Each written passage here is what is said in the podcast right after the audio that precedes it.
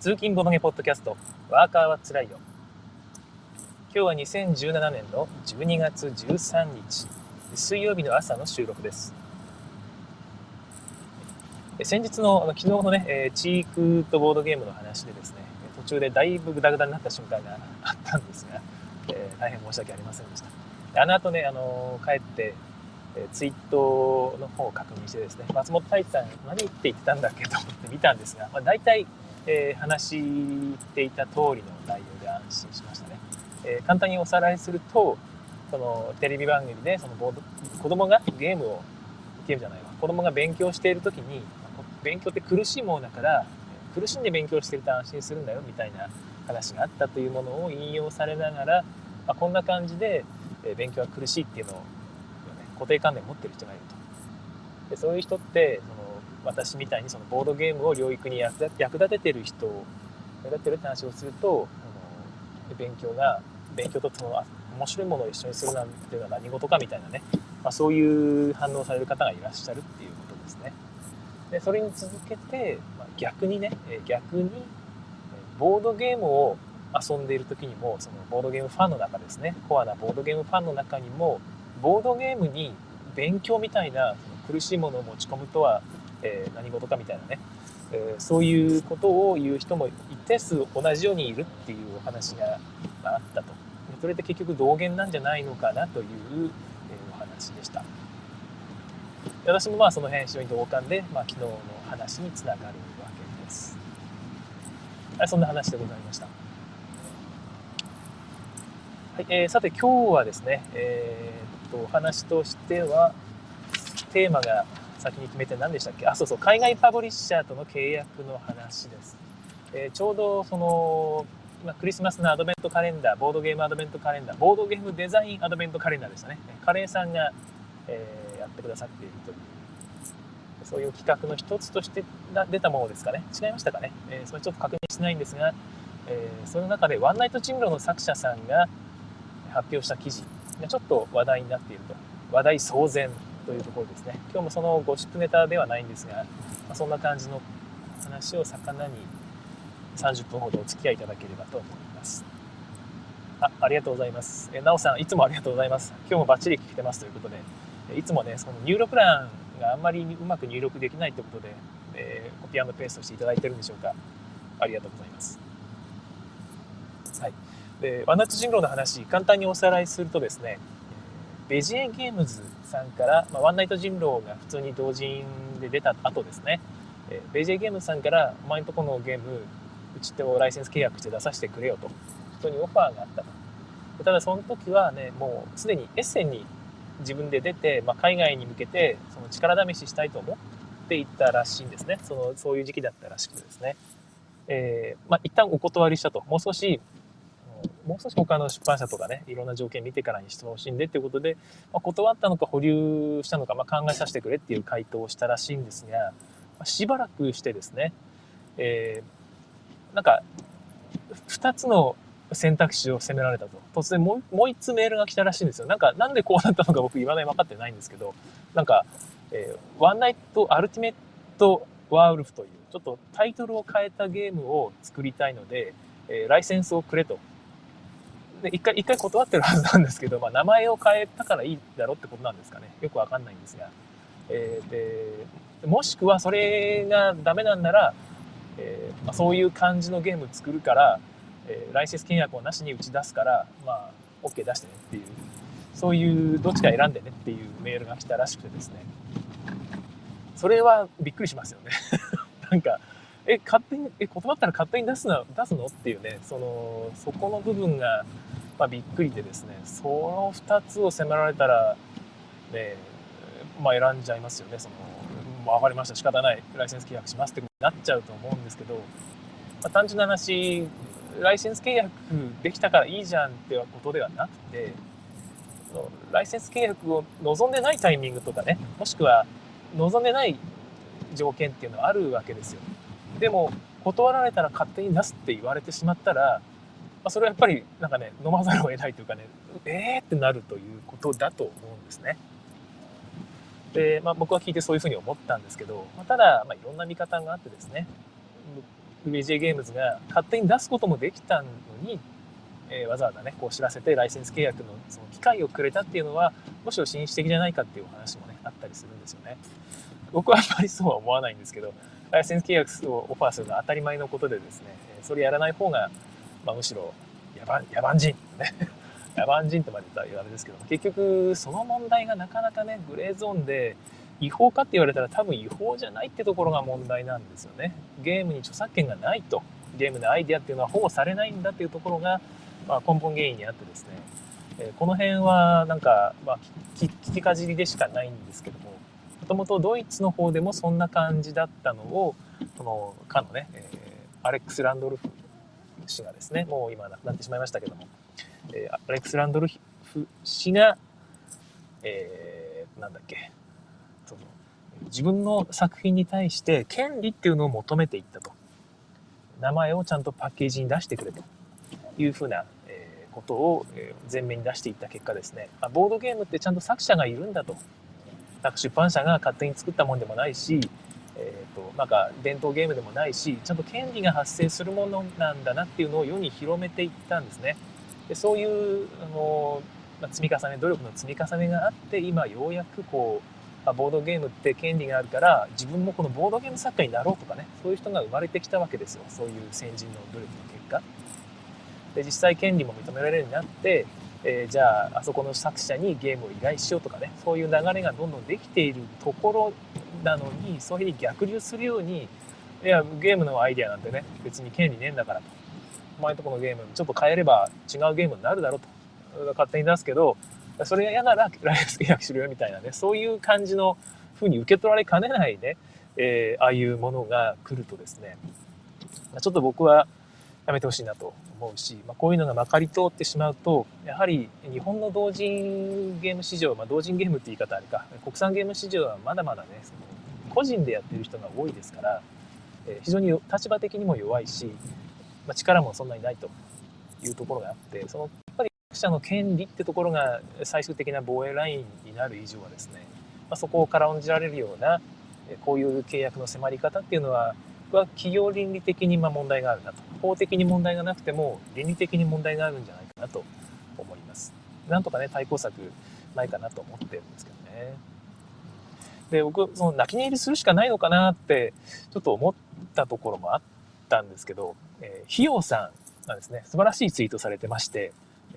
すで、に他の出版社と契約してんだよとかね、あの契約進行中だって答えるなって言うんですよ。これ素晴らしいなと思って、このやり方があったなと。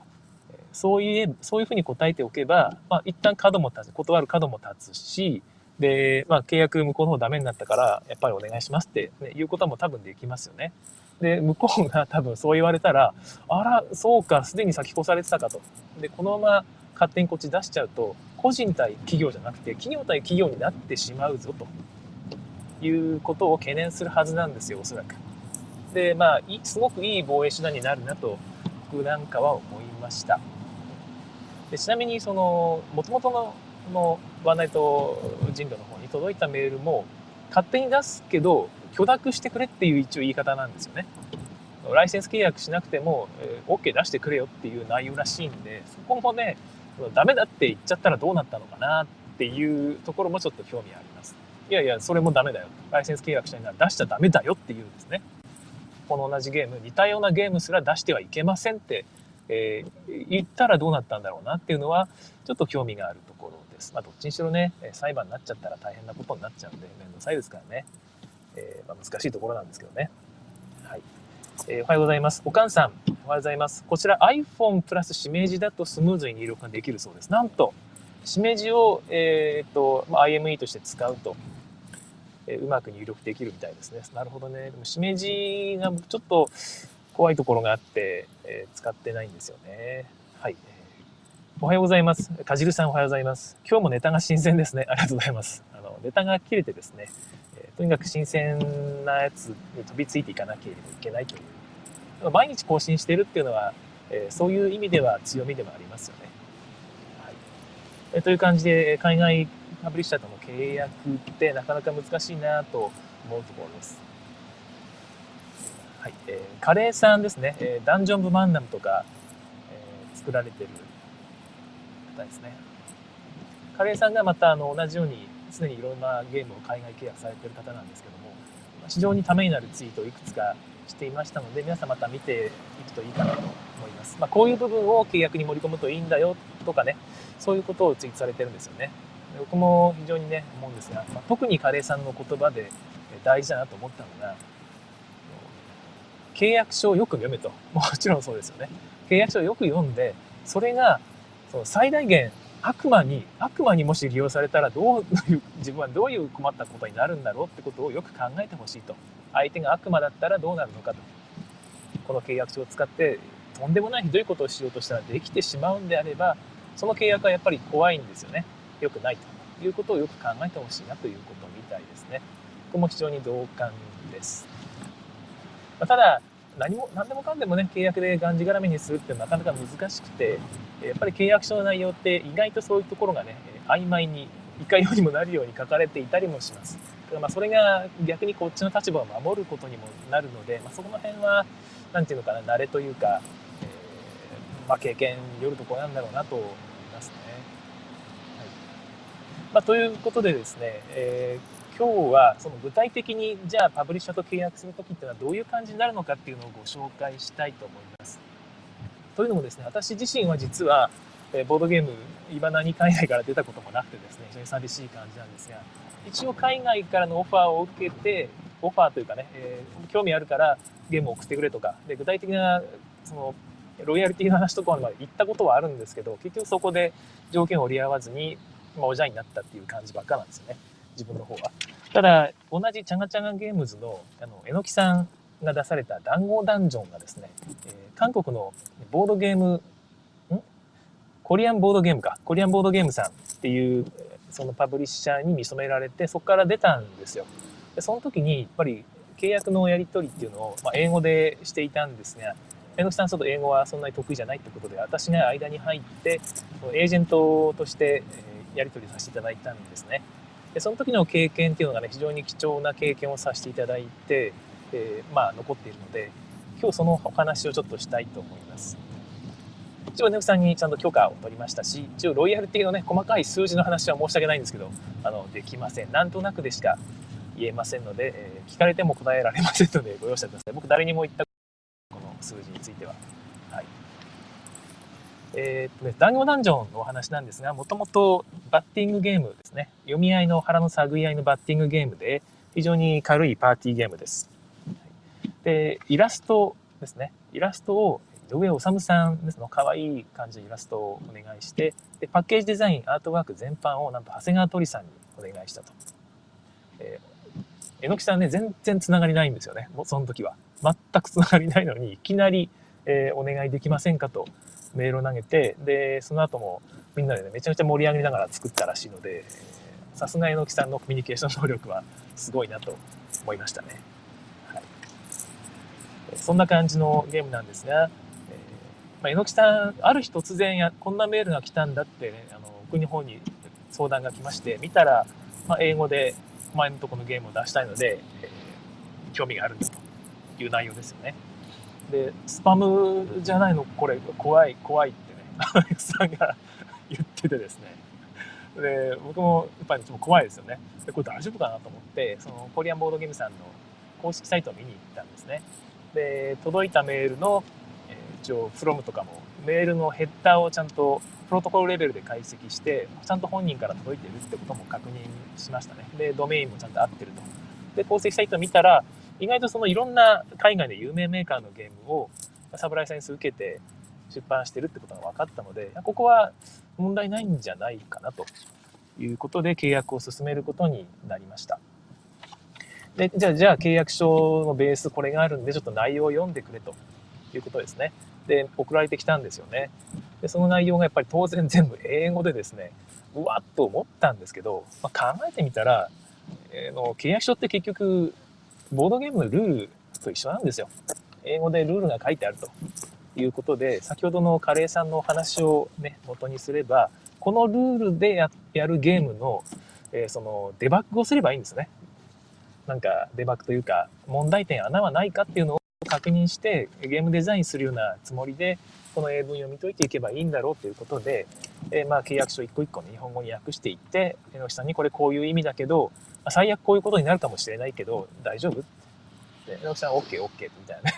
なんか気軽に OK していくんですけどただやっぱり不安なところはあって大丈夫かな大丈夫かなって部分もやっぱあったんですよね。そういう話をちょっとしますね。一応契約書が条項に分かれています。一つ目、え、独占的な契約を我々に与えてくださいというお話が書いてありました。でここがちょっとね榎木さんも少し気にさ気になってて独占的って言ったらもう他と契約できないんでしょ？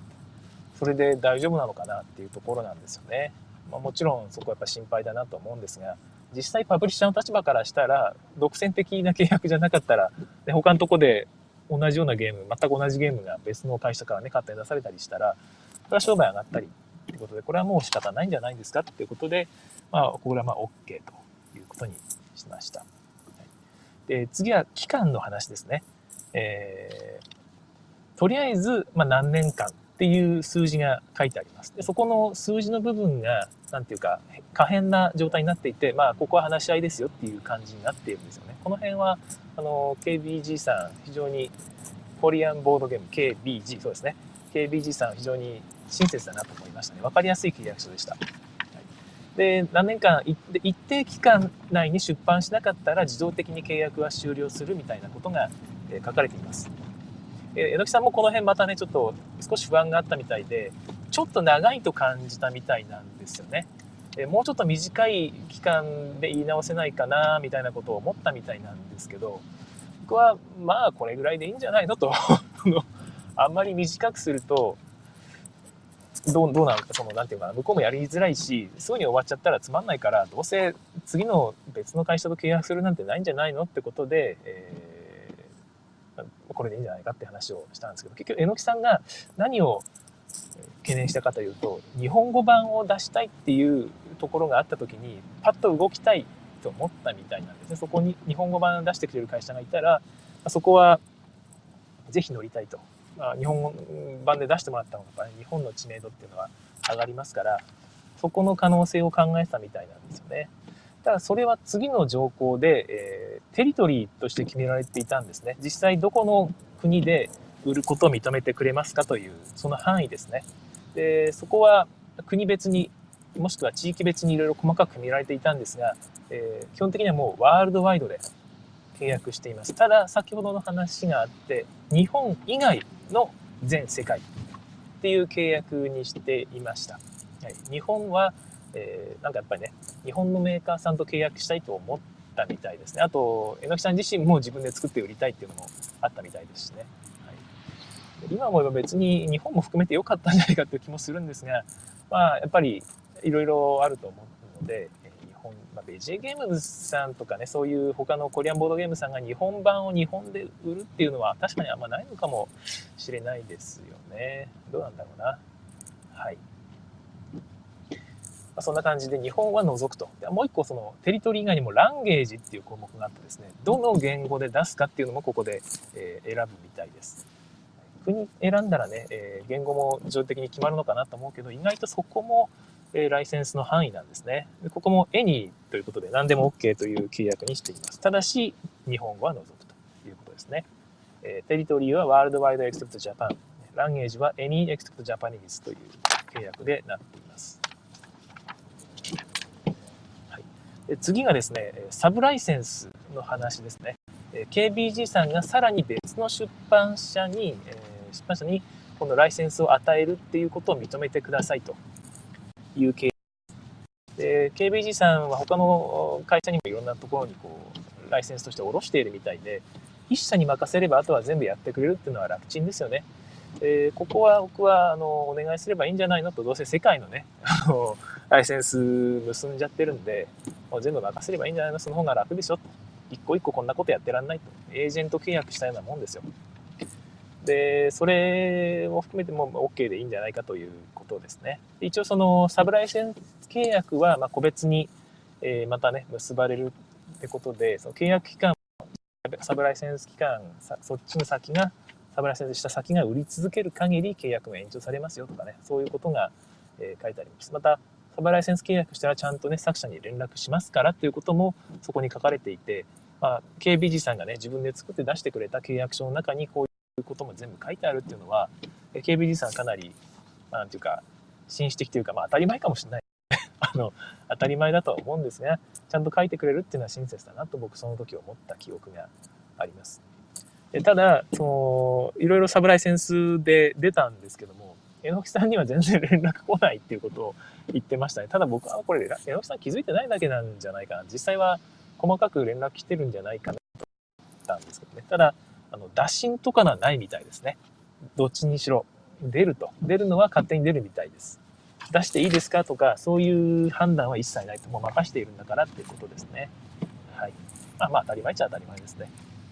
ちなみにいろんなところから出ててですね、メイデイゲームズさんからまずキックスターターで出たのが覚えてます。僕このバージョン持っているんですけどもね、え盛り上がってましたよね。あと、えー、ブロードウェイトイズ LTD、これは中国のゲームで中国語版も出ています。はい、もう一個がアミーゴ。なんとあのアミーゴから、えー、サン・ブカス・バンデっていう別の名前とアートワークも全然違うもので出ています。さっきのメイデイとブロードウェイトイズ LTD ですね。アジア圏はあのおさむさんの可愛いイラストをそのまま使っているんですがアミーゴとかねドイツの方は全然違うイラストでやっていると。またフランスもギガミックから出ているんですがここもクーバっていう別の名前とアートワークもね全然違うもので、えー、フランス語版のギガミックからも出ているというところです。アジア圏ではアニメが売れるけどぱりちょっと違うんですよフランス語もなんかね、フランスでもね、日本的な絵っていいけるんじゃないかなと思ったんだけど、ちょっと違うんですかね。わかんないですね。はい。5番目がですね、まあみんな、なんていうかお楽しみのロイヤリティの話ですね。はい、でここにまたさっきと同じように下線が引いてあってですね、この数字の部分に、ここは、まあ、ここから詰めていくんだよみたいなイメージで書かれているんですよ。その内容がま何パーセントと。で、ネットプライ、ネットセールスですね。ネットセールスの何パーセントだよっていう書き方がされていてですね。えー、まあ、分かる方は分かると思うんですが、このネットセールスっていうのは、卸売価格のことです。卸売、その製品の、製品価格ではなくてですね、最終価格、店頭価格ではなくて、おその、KBG がお店に卸した時の価格の何パーセントだよっていうことなんですよね。例えば20ドルで売られているものでも、卸値が12ドルぐらいとかね、もしくは8ドルとかそれぐらいの時もあるわけです。そのパーセント、それにかける、え何パーセントっていう契約ですから、そこはちゃんと考えなきゃいけないなと思います。ただ、あの、卸値の何パーセントだろうが、製品価格の何パーセントだろうが、結局入ってくるお金っていうのは、なんか、ある定額になるはずで、じゃあ卸値の方がいいのかとかね、あ、製品価格の何パーセントっていう書かれ方の方がいいかっていうと、それはそれで結局多分安い価格になってて、わけわかんなくなると思うので、僕は KBG さんがあくまでも得る価格、卸値ですね。卸値に対するパーセンテージの方が、なんか分かりやすいんじゃないかなっていう気はします。KBG さんからしたらそのパーセンテージがある種、原価に、原価に相当するということですね。例えばここに30%とか書かれてたら、KBD さんとしては、その、卸値の30%をライセンス料として持っていかれてしまうっていうのはだいぶ辛いはずですよね。だからその辺含めて何パーセントぐらいまで交渉できるのかなっていうのを考えていけばいいなと思います。でちなみに最初に書かれていた数字がですね、僕は安すぎると感じました。えー、まあその、でもね、本当に経験がなかったもので、でも一般的にこうなのかなどうなのかなっていうのをねここがやっぱり一番お話榎木さんとお話しした部分でしたね。で値上げ交渉をするべきかどうかというこの部分からちょっと悩んだんですけども、まあ、榎木さんに聞いてもうちょっと値上げしてみてもいいかと僕ちょっとやってみたかったんですよ値上げ交渉っていうのをどこら辺まで上げれるのかっていうのを。で榎木さんにちょっと断られないかなみたいな 不安に思っていたこともあって僕も同じようにね不安だったんですけどもここは一回やってみましょうと。でこの辺まで上げるっていう交渉をしてみますねってことで、えー、一旦この交渉しました。はい、そしたらですね、意外と一発 OK だったんですね。その金額でいいよって。僕上限この辺かなって思った金額を一旦言ってみたんですけど、いきなり一発 OK でですね、なんと、もっと上げればよかったと。だったらこの辺までってもう一回言えないですからね。もう単純にもう交渉の失敗だったと思うけないから仕方ない。とりあえずでも成功したんですね。で僕はもう一回ここから、なんていうか、もう一段階の交渉を実は用意してまして、と、おさむさんのイラストですね。そして鳥さんのアートワーク。これは絶対その KB 思ったんですよ。なので、イラストをそのまま使うつもりならば、さらに何パーセント上乗せでっていうあの契約を持ちかけました。だからここは向こうね、ちょっと実は返事が遅かったんですね。ただ、最終的にそれも OK していただきまして、えー、まあ合計で何パーセントっていうのが得られたということですね。えー、ただ、まあ、結局、メイデイゲームズさんとブロードエイトイズ LTD さんは、おさむさんのイラストを使っていただいてるんで、その金額になってると思うんですが、まあ、見事ギガミックに関してはその部分は入らないという感じになっていると思います。まあ、具体的にどうなったかは僕は知りませんけど。で、実はそれがロイヤリティなんですが、それ以外にもですね、えー、売った占いに関わらず、売った量とは関係なくですね、初回手数料みたいな感じで、えー、ウンドル、ウンドルですね、支払うよっていうことが書かれていました。決して小さい金額ではないですえ。これを最初にまず払うっていうのが書いてあって、これは手付金ですよね。いいと思いますね。カレーさんが書いていたボードゲーム業界詐欺話っていうのがあって、なんか、ロイヤリティ20%払うよと。卸値の20%払うよと。すごいですよね。で、契約してくれって書いてあって、ああ、もう喜んでって契約したら、え一切出されなかったと。で、契約で縛られてるんで自分も出すことができない。でその中で、その会社が、えー、全く関係ないパクリゲームを 出したっていうね。一銭も入ってこないですよね。で、自分も契約があるから、えー、なんかね、他の会社と契約することもできないしというとんでもない詐欺にあったっていうお話が過去に、別にカレーさんがそういう目にあったわけじゃないと思うんですが、えー、笑い話というか教訓話があるそうでですね、そういうことは、この手付金としてね、このお金が払われるなら、なかなかないですよね。KBG さんとしては、先に手付金こんだけね、ある程度のお金、まとまったお金を支払っている以上は、出さなきゃ損になってしまいますから、当然出すはずだということが、ここからも読み取ります。お金が信頼の証っていうのは分かりやすいですよね。うん、これは非常にいいと思います。でもし皆さんも契約するとしたら、この手付金のお話は出した方がいいんじゃないかなと思いますね。はい、で細かいこのロイヤリティの金額とか、手付金いくらだったのって話がもし気になる方は、私に聞かれても答えることは僕はできません。あの、榎木さんの契約なので。榎木さんに直接聞いてみてください。榎木さん多分、ほいほい答えてくれると思うんですけど、多分、おおすいません、今、目の、対面のトラックがものすごい雪しぶきをこのフロントガラスに浴びせて、突然目の前が見えなくなりました。はい。えのきさんは多分、え忘れています。具体的な金額を。振り込まれるお金、チャリンチャリンって、それだけしか見てないはずなので、ロイヤリティのパーセンテージも、手数金の話もおそらく忘れているとは思います。えー、ちなみにこのロイヤリティの部分がですね、もうちょっと細かいことが書いてあって、サブライセンスした場合のロイヤリティですね。これがその KBG がサブライセンス先から徴収する金額の半分という、え契約になっていたんですよ。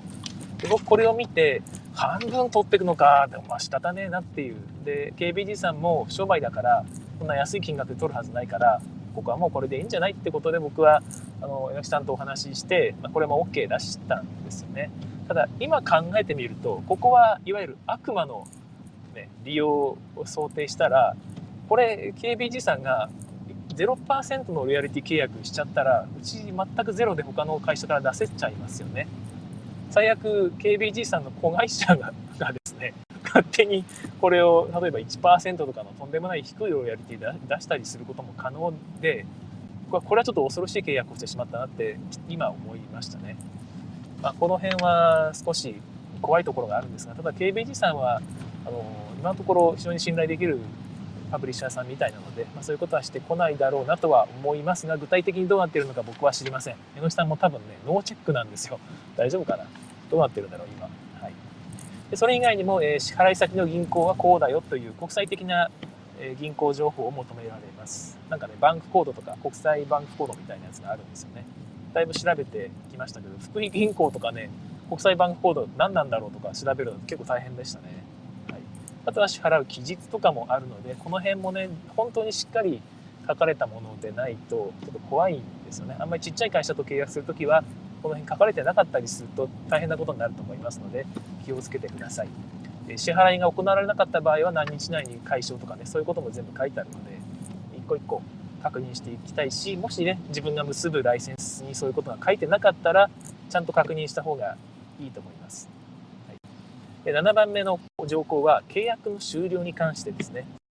これもちょっとまた再度書かれていたりあと契約終了はどちらからでも最低1ヶ月前に言えばできるというようなことが書かれています、もう一個ちょっとね面白い話がですねえ9番目のデザインという条項ですね。設計に関する部分。出版社はちょっとした取るに足らないような変更ならばできますよということが書いてあります。一応ねその作者と一緒にって書かれているんですけどもこれあのあそうですね。メイデイゲームズのキックスターターの時にですねあのタイトルも含めてですが、まあ、勝手に変えられていたんですよね。で、まあ、タイトルを変えるのはまあいいんですけどイラストカードの追加を勝手に拡張みたいな感じでされてたみたいで、猪木さんに聞いたら、いや、僕全然知りませんっていうことだったんですよね。僕はアートワークに関してもですね、あのアートワークを勝手に改変しないっていう条項も入れたんですよ。あの、なんていうかね、その宣伝のためにちょっと加工するぐらいならいいけどって思ったんですけど、この、あのキックスターター版は、なんと、おっさまさんのせっかくの可愛いイラストを、なんだっけな、あの、モノトーンにしてしまってるんですよね。青、青っぽい色、統一みたいな感じにしてしまって、まあまあいいんだけどそういうのは、ね、あんまりねよくやってほしくないなっていう、まあ、個人的に勝手に思ったりもしました、まあ、でもねこのちょっと取るに足らない変更なれば OK って条項があるので、まあ、仕方がない部分もあるし、まあ、こういうのがないと KBG さんとかサブライセンス先も気軽に動けないんだろうなっていうのもいろいろあるので、まあ、仕方がないのかなという気がします。一応この作者と一緒に変更できるって書かれ方をしてるんですけども榎木さんは全然知らないみたいですよね。もしくはメールで受け取ってたりするんですかねいいかなみたいなそれを知らないままこうなってるのかもしれないですね。はい、でここはあとですね、えー、こちらから言い出してる情報が追加してもらってるんですが箱の上とかね箱の上とかルールブックに作者の名前を書いてくださいねということを決めています。はい、であとですねもう一個アートワーク担当の人の名前も書いてくださいってお願いしたんですが、ここはなんかね、え渋られましたね。その渋られたっていうのは、KBG さん自身が出すゲームは別にいいんだけど、サブライセン先でそれが守られるかどうか、ちょっとね、自分が保証しかねると。おそらくこれまでの経験上、そういうことが守られなかったことがあったんだと思うんですね。だからまあ、その保証できないからどうこうってことを言われて、は分かりましたということになっています。でちなみに箱に作者名とアートワーク名は KBG 版とメイデイ版は書いてあるんですけども他は書いてないですね。なんかアミーゴ版じゃあギガミック版ですね。ギガミックのバージョンに至ってはですね作者名すら書いてないという箱の上に裏側に書いてあるのかな。いやまあびっくりしましたけど山木さんは別に気にしてないみたいなんでそれでいいんですかね、まあ、その辺はサブライセン先まではなかなかコントロール難しいみたいなのでここをどう考えるかまたね契約する人のあれなんだろうなと思います。あと他にもですね出版社は作者の権利を守るように努力することみたいなそういうことが書いてあったりですね。模倣品の販売を阻止するよう努力するみたいなねそういうことも書かれていたりして全体的に非常になんかね信頼できそうな、えー、良い契約書だなっていう気がしました、えー、一番最後まあ、他にもいっぱいあるんですが、最後にご紹介するのが、フリーコピ、フリーコピー、フリーコピーっていうのは、あの、模倣品っていう意味のコピーではなくて、海外では1部、2部、3部っていうやつを、1 copy、2 copies、3 copies っていうんですね。えー、出版、出版物に関する数え方だと思ってください。だから free copy っていうのは、無料提無料の試供品っていう意味です。えー、 author's copy とも言いますよね。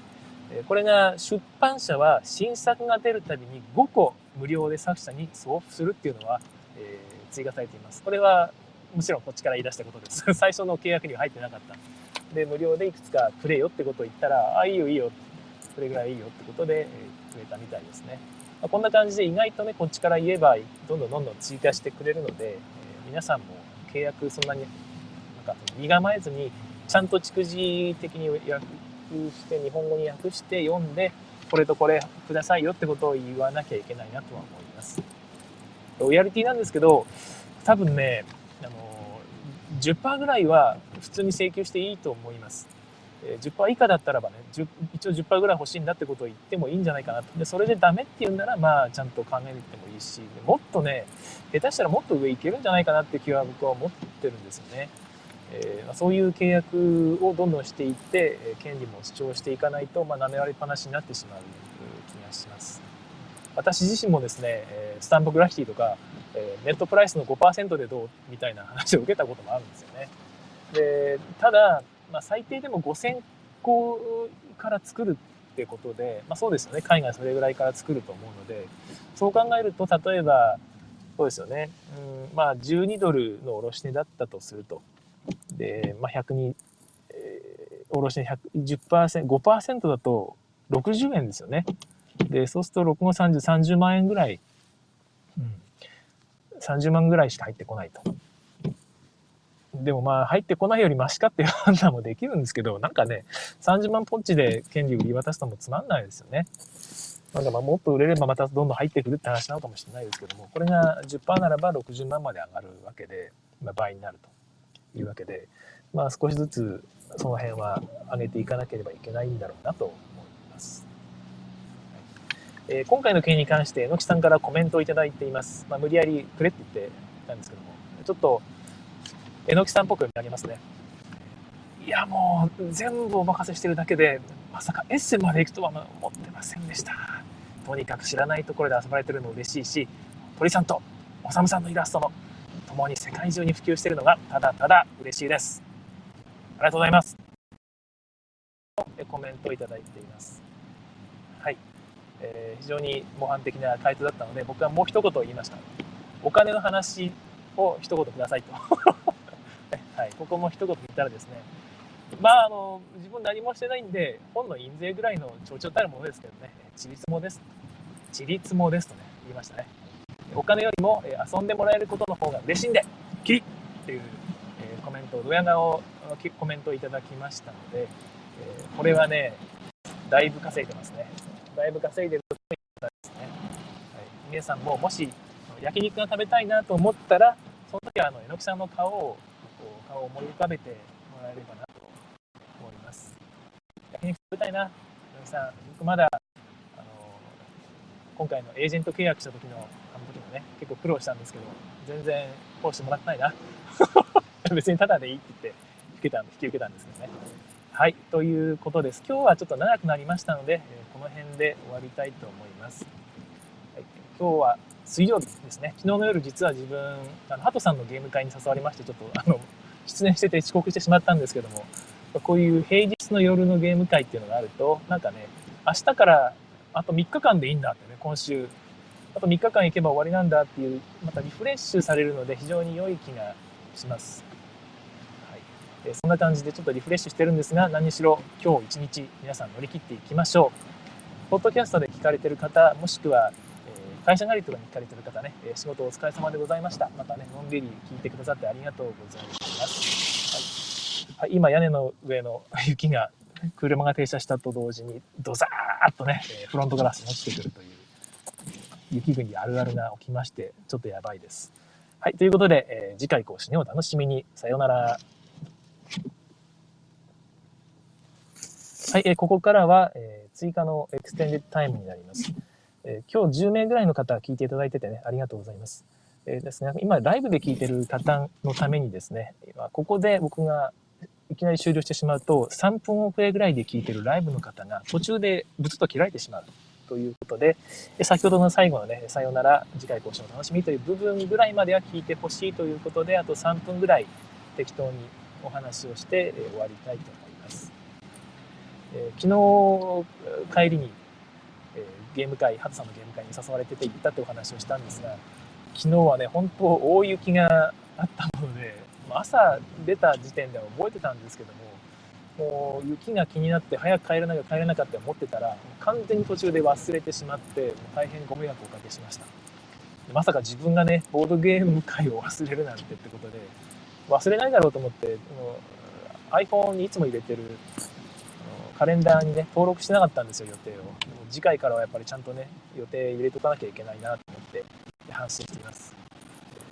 うち帰ったのも結局残業とかしちゃって、えー、まだ8時半ぐらいだったんですけどね、7時半には行きますよっていうところに気づいたのがその時間で、結局9時過ぎぐらいに着いて、えー、その頃にはもう別のゲームをやってたんですけども、なんと